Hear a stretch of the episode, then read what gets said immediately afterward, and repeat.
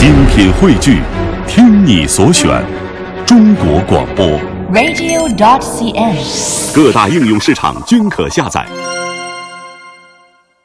我们知道电动车非常火啊，这个梓潼最近有没有想呃嗯买一辆呢？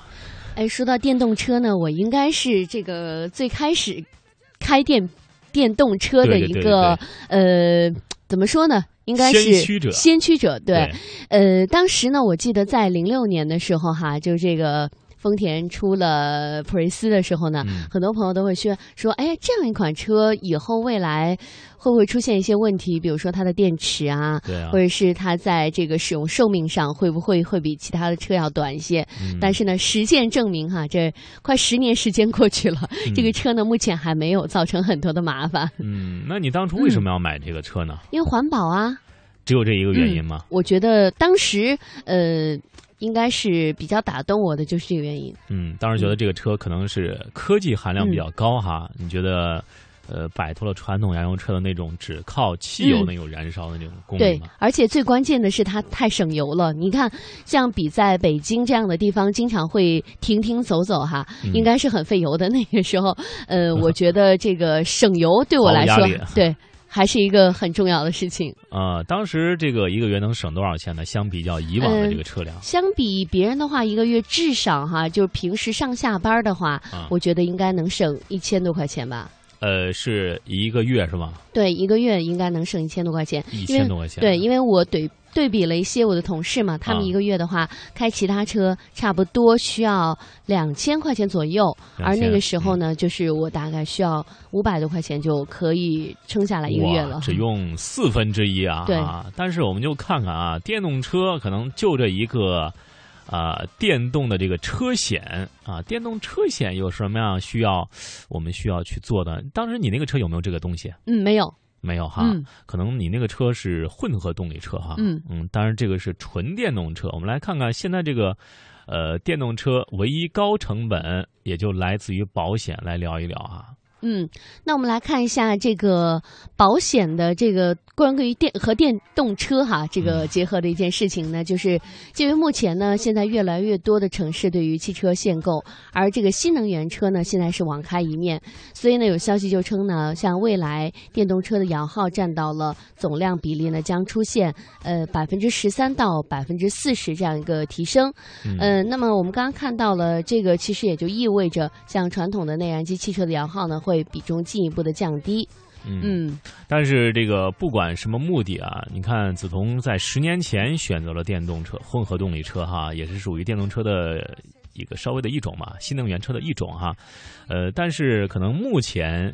呃，却有一些尴尬。嗯造成尴尬的原因是这样的：我国保险公司虽然是承保电动汽车，但是由于这个市面上的电动车的这个数量比较少啊，呃，所以这个保险公司呢很难针对电动车推出单独的专属车险或者电池险，啊、所以呢，咱们目前这个电动汽车与传统汽车的两者保险没有质的区别了。嗯，那么至于今后会不会学习像欧美一些成熟市场的做法呢？这个就是由保险公司会推出相应的车险的服务，例如呢，为新能源汽车的车主提供一些像优惠的费率呀，针对于动力系统来提供一些特殊的附加险种等等哈。嗯，但是呢，目前还没有，所以我们只能拭目以待。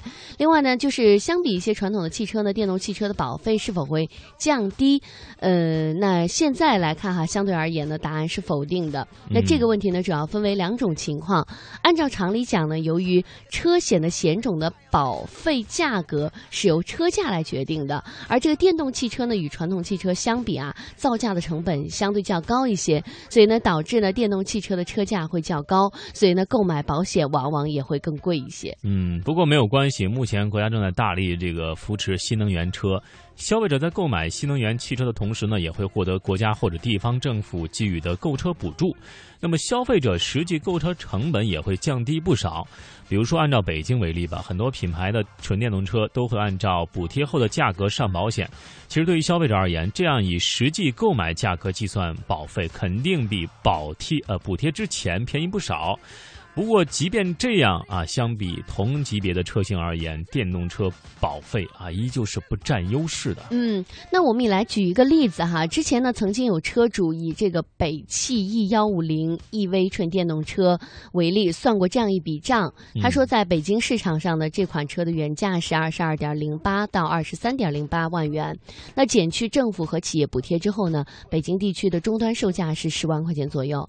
那消费者呢，可以按照补偿后的价格完成和传统汽车的保险项目相同的各种险种，那每年的保费呢，大概在五到六千元左右。而一辆传统的北汽的 E 幺五零汽油车呢，它的保险保费大概在四千多块钱。嗯，接下来我们再来举例另一款车型，就是启辰晨风啊，官方指导价是二十六万七千八到二十八点。一八万啊！目前北京地区只能按照这个补贴前的价格上保险，全年保险费用至少一万元啊！这个价格也是不低的哈。嗯，对。那我们再来看另外一款车，就是江淮呃 i EV 四，同样呢也只能按照补贴前的价格来购买保险。那这款官方指导价接近十七万的这个电动车呢，每年上汽全险的费用呢，大概在六千五百元左右。嗯，那么同样在咱们广深地区卖的比较火的比亚迪 E 六呢，呃，也是一样啊。比如说它的指导价是三十点九八万到三十六点九八万啊，北京市场享受的这样一个国家和地方新能源补贴之后的价格为在二十万元左右，而 E 六的这个。补贴呢也是跟其他的差不多的啊，但是它是一台最大功率一百二十二马力的这个单电机电动机啊，峰值扭矩达到了四五零牛每米啊，也就是说满电的续航里程将会超过三百公里啊，这是一个官方的数据。那么究竟这个实际的这个测量数据怎么样呢？我们可能深圳的这个。呃，出租车啊，特别是比亚迪 E 六的这样一个师傅啊，应该更有发言权啊。是，那可能大家会发现这样一个问题，就是同样是纯电动车，同样享受的是国家和地方的补贴，为什么上保险的时候却要分出一个补贴前、补贴后呢？对于像钟情于刚才我们提到的晨风和 i E V 四哈，但是呢需要用补贴前的价格来购买保险的消费者而言啊，这样做是不是有点不太公平呢？对。那我们接下来呢就来。看看哈，其他方面的一些专家给我们大家总结的一些结论。嗯，接下来我们来想一想，能不能单独给电池上保险呢？哈，呃，因为在现行的条件和保险制度下呢，是不能的啊。因为电动汽车的电池造价非常昂贵，几乎占了全车的一半的成本，而且一旦出现损坏，啊，这个理赔金额会很高，所以。目前而言，很多保险公司还不愿意承担过多的风险，但是厂家呢，往往只会针对电池的自身产品给予质保。如果说事故造成了人为电池损坏，目前。呃，车主都能啊自掏腰包了哈。是，呃，所以说呢，这个现在呢，传统的汽车油车的这个车险呢，无法单独给我们的发动机上保险。所以呢，同样的道理哈，现行的保险条例之下呢，也不可能给我们的电动车的电池上保险。呃，但是呢，我觉得说到这里啊，估计已经有人要说。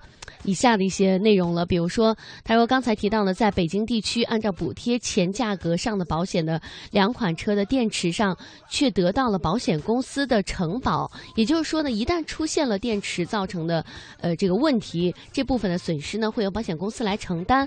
而按照补贴后的价格上保险的其他的车呢，呃可能无法得到保险公司的承保。所以呢，这样看来，像刚才提到的晨风还有爱 E V 四的保费呢，虽然贵了一些哈。但是呢，起码还是有点物有所值的。嗯，那么实际调查中啊，不少四 S 店的这个保险顾问也向，呃，我们记者表示啊，受公共充电设施不完善等因素的制约，目前很多的这个车主购车的时候，并不担心电动车会被盗啊，因为。呃，选择不上盗抢险，一年能省近千元。仔细想一想，现阶段，嗯，这个是有一个道理的啊。这样一个，不过每个人的实际用车环境和看问题的方式不同啊。呃，有的人可能到了也不会用啊，这个。对，还有一个问题啊，就是你看，马上又要到夏天了，可能有些朋友比较担心的就是这个汽车会不会发生自燃的现象。嗯，虽然呢，现在有的这个技术啊，像电动车发生自燃的风险系数呢，呃，不会比燃油车要高一些，但是呢，近几年几款电动车的自燃事故呢，也给很多朋友带来了一些担心，所以呢，这种不安全的疑虑始终是存在的。嗯。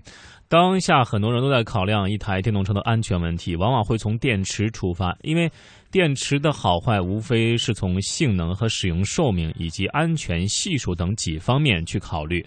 市面上流动的这个电动车的这个搭载的电池主要包括这种，比如说像特斯拉啊是幺八六五零啊钴酸锂电池，比如说比亚迪 E 六啊、i e v 四啊、北汽的 E 幺五零 EV 啊，呃这些都是用的铁锂电池，当然还有。沃兰达、尘封的这个锰系电池啊，呃，如果从安全系数上讲，铁锂电池是三者当中最安全的。也就是说，比亚迪 E 六、江淮的 I E V 四和北汽的 E 幺五零 EV 这三个车型的。